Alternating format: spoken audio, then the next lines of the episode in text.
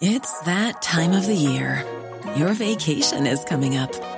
You can already hear the beach waves, feel the warm breeze, relax, and think about work. You really, really want it all to work out while you're away.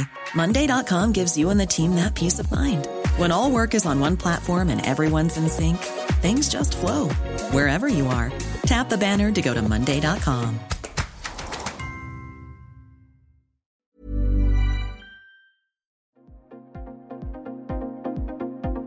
Ils sont au cœur de l'actualité ou la décrypte.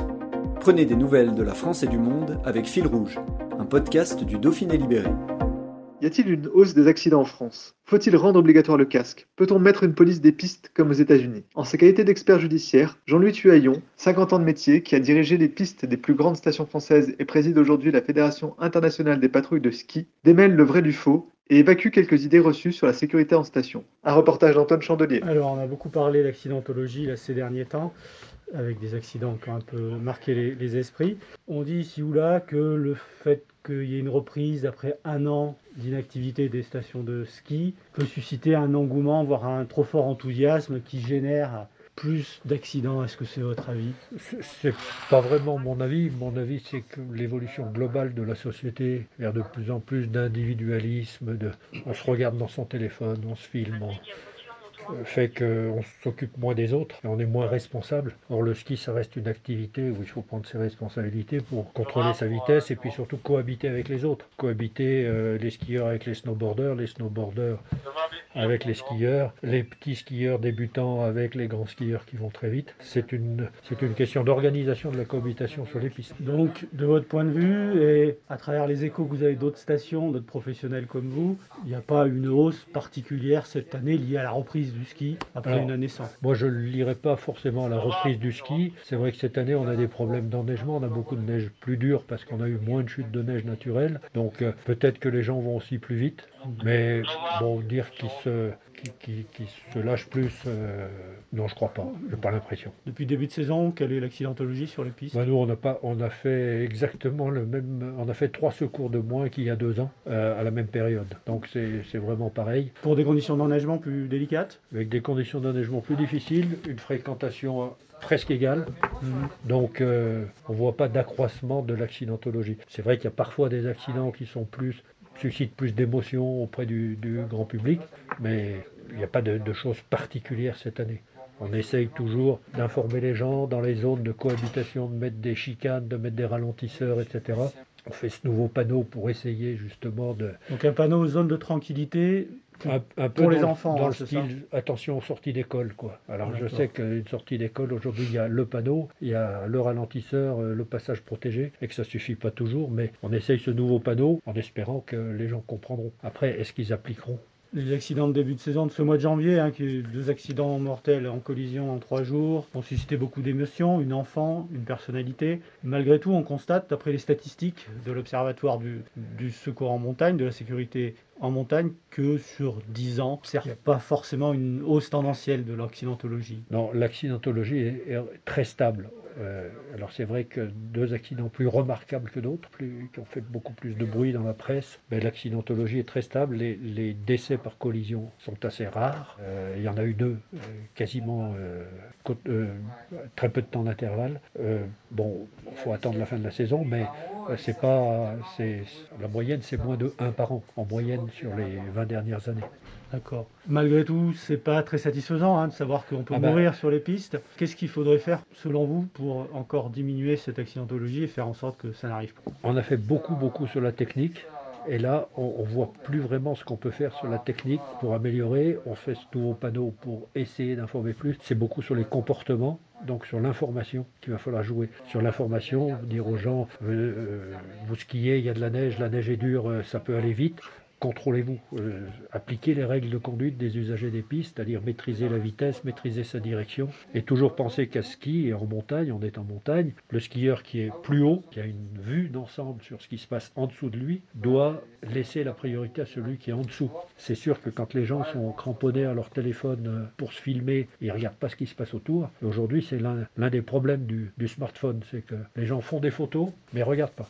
Donc, Techniquement, qu'est-ce que vous avez fait et euh, sur lequel on peut, il n'y a plus beaucoup de marge de manœuvre Techniquement, on a la mise en place de ces chicanes que vous avez vues euh, pour euh, freiner les gens en amont des zones où il y a des petits skieurs, des skieurs débutants. Ça demande un gros entretien parce qu'elles elles sont parfois renversées plusieurs fois par jour.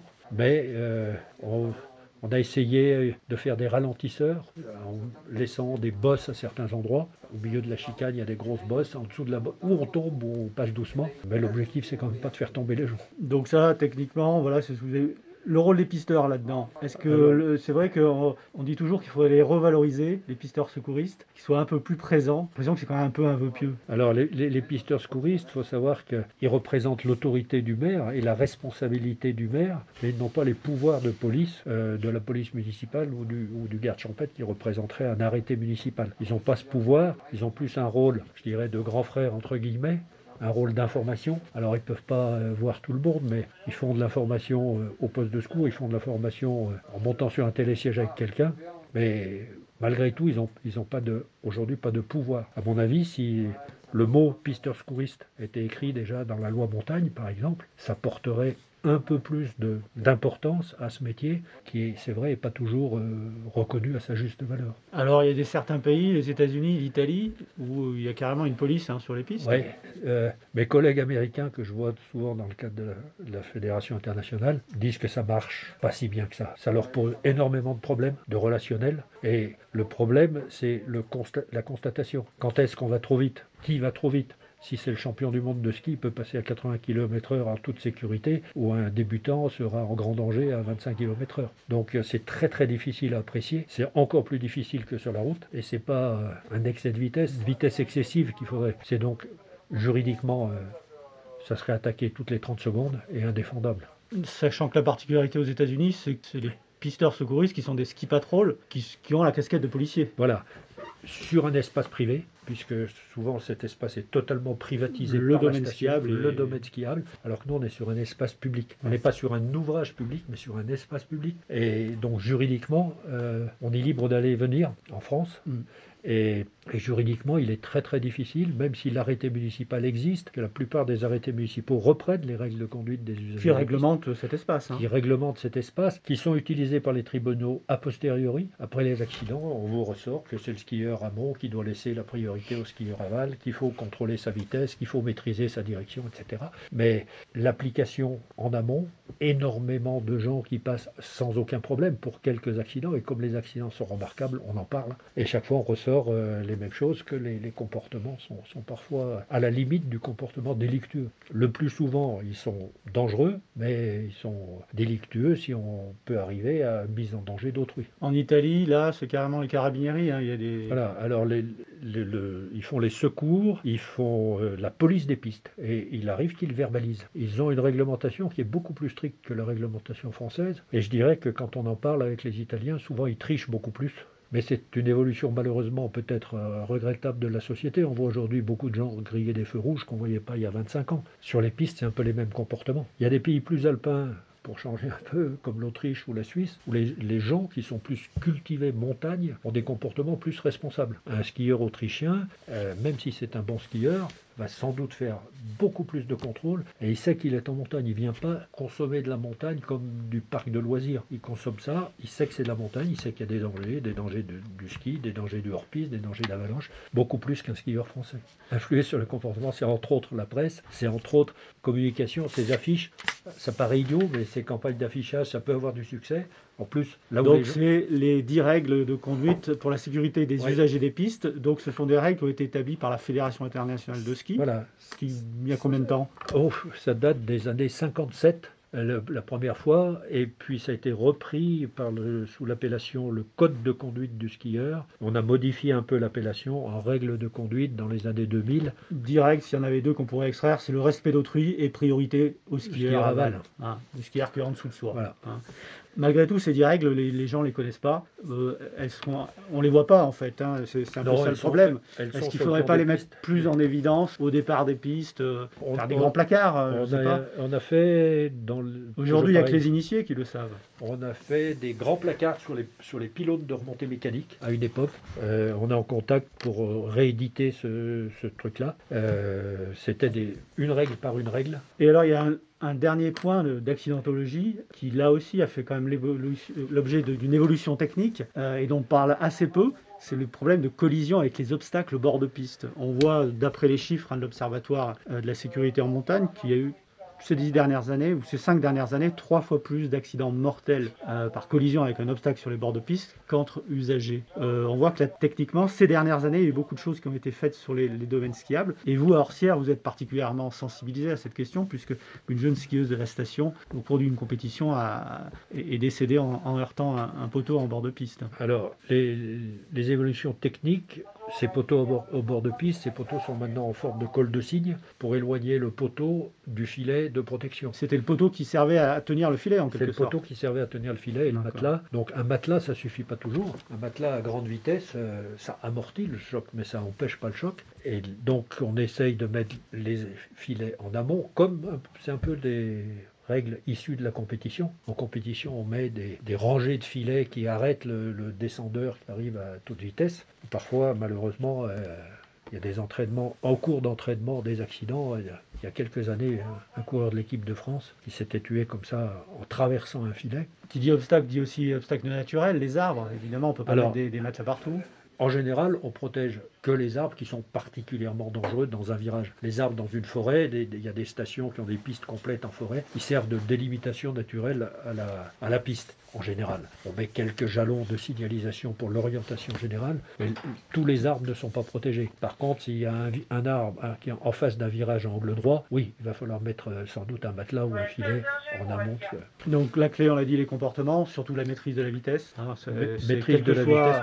Et on, puis, on voit bien que, que matelas, même le casque, hein, bah, n'empêche pas les, accidents. Euh, le casque, justement, le débat, faut-il le rendre obligatoire? Là aussi, on se, heurte au droit français, hein, qui, ne le permet pas forcément, ou juridiquement c'est assez compliqué, hein, avec euh, l'idée de liberté, mais on voit quand même qu'il se généralise ce casque. Le casque se généralise. Les nouvelles générations qui ont grandi avec le casque, puisque la campagne euh, mettez un casque à vos enfants, qui a commencé dans les, pareil dans les années 2000 avec un Jean-Luc Crétier qui a été champion en Nagano en 98. euh, ce casque se- s'est généralisé chez les enfants. Et souvent adultes, on continue à le mettre. Moi, je dois dire que je le mets plus pour l'exemple. que Pour moi, je préférerais skier sans casque. C'est vrai que nous, on ne le rend pas obligatoire pour notre personnel. Beaucoup le portent. Souvent, je dirais, les plus anciens ne le portent pas. Et il s'est passé la même évolution en compétition quand euh, le saut à ski, le saut acrobatique, est passé, a rendu le casque obligatoire. Ils ont autorisé les anciens qui avaient leur repère à finir leur carrière sans casque. Et puis, pour les autres, c'est devenu obligatoire. Je ne pense pas qu'il faille faire trop d'obligations, mais c'est vrai qu'on peut le conseiller, largement le conseiller. On voit qu'il rentre dans les mœurs tout de même, malgré sans Oui, passer ça- par une ça rentre obligation. dans les mers. Et par contre, il peut avoir des effets pervers, puisqu'on voit aussi beaucoup d'accidents mortels avec casque, Alors, euh, avec cette idée que peut-être euh, le casque donnerait l'impression de rendre invulnérable plus grande Ça- piste de vitesse. La question se pose à chaque fois. Quand on a commencé à utiliser les appareils euh, pour se protéger, pour se retrouver dans les avalanches, on a dit mais on va prendre plus de risques. Quand on a mis la ceinture de sécurité, certains ont dit mais ça va être plus dangereux. En fait, tous les tous les, les matériels de sécurité peuvent influer sur le comportement. Mais encore une fois, on retombe sur le comportement des gens. Après, il y a des gens qui, qui ont des accidents graves avec des casques, mais ça veut dire que c'est des accidents à très grande vitesse avec énormément d'absorption d'énergie. Pour vous, juridiquement, c'est possible de rendre le, le casque obligatoire? Juridiquement, ça serait possible. Le maire pourrait même prendre un arrêté le rendant obligatoire s'il limite ça dans le temps et dans l'espace sur le domaine skiable pendant la saison d'hiver. Juridiquement, ça peut tenir la route. Il pourrait être attaqué. Oui, mais vu que c'est limité dans le temps pour une raison de sécurité, limité dans l'espace et pas sur toute sa commune, euh, ça pourrait être défendable. Alors la saison, les vacances commencent euh, euh, dès ce samedi, hein, notamment pour les Marseillais, la zone B. hein, une grosse clientèle pour la station euh, vous officiez, euh, le Orsières-Merlette. Est-ce que c'est une saison à haut risque vu un enneigement difficile, délicat, rare, beaucoup de monde? On a toutes les conditions réunies pour qu'il y ait de l'accident- de l'accidentologie, des accidents. On a effectivement, euh, il faut, on va dire aux gens qui viennent, euh, par affiche, par toute la communication qui peut être faite au niveau de l'office du tourisme ou au niveau des caisses, etc., de- d'essayer de se comporter euh, raisonnablement sur les pistes, parce que c'est vrai qu'à côté de la piste aujourd'hui, ça peut être très dangereux, puisqu'il y a peu de neige, et on sait qu'on rentre dans une période qui va être difficile. Faire des renforts avec des, des ambassadeurs hein, qui iraient au contact des skieurs. C'est pas... Je crois que les, des stations comme Méribel, hein, le, le Ça c'est expérimenté. fait, ça c'est fait. Je ne sais pas s'ils le font toujours, oui. C'est très difficile, c'est le boulot que font les ski patrol américains dont on parlait tout à l'heure. Donc ski patrol qui ont plusieurs casquettes. Hein. Qui ont aussi, voilà. Alors, ski patrol, ils font le secours, la police, entre guillemets. Et comme on est dans un espace privé, ils, interviennent sur le, le, titre de transport, ce qu'on ne pourrait pas faire en France puisque c'est deux activités différentes, la montée et la descente. Et ils ont la casquette aussi, moi c'est ce que j'appelle la casquette grand frère qu'on pourrait donner aux pisteurs. Euh, faire le grand frère qui va donner des conseils, on le fait beaucoup dans les espaces aménagés comme les snowparks, etc. C'est un peu moins systématique sur les pistes, mais c'est pareil, on peut passer de l'information par les gens qui sont sur le terrain. On a la chance, en tant que pisteur, souvent d'être quand même reconnu par les gens comme euh, on est berger de skieurs. Il faut qu'ils en profitent bien et qu'ils rentrent tous au bercail en bon état. Hi, this is Craig Robinson from Ways to Win, and support for this podcast comes from Invesco QQQ, the official ETF of the NCAA. Invesco QQQ is proud to sponsor this episode, and even prouder to provide access to innovation for the last 25 years. Basketball has had innovations over the years too. We're seeing the game played in new ways every day. Learn more at Invesco.com slash QQQ. Let's rethink possibility. Investco Distributors, Inc.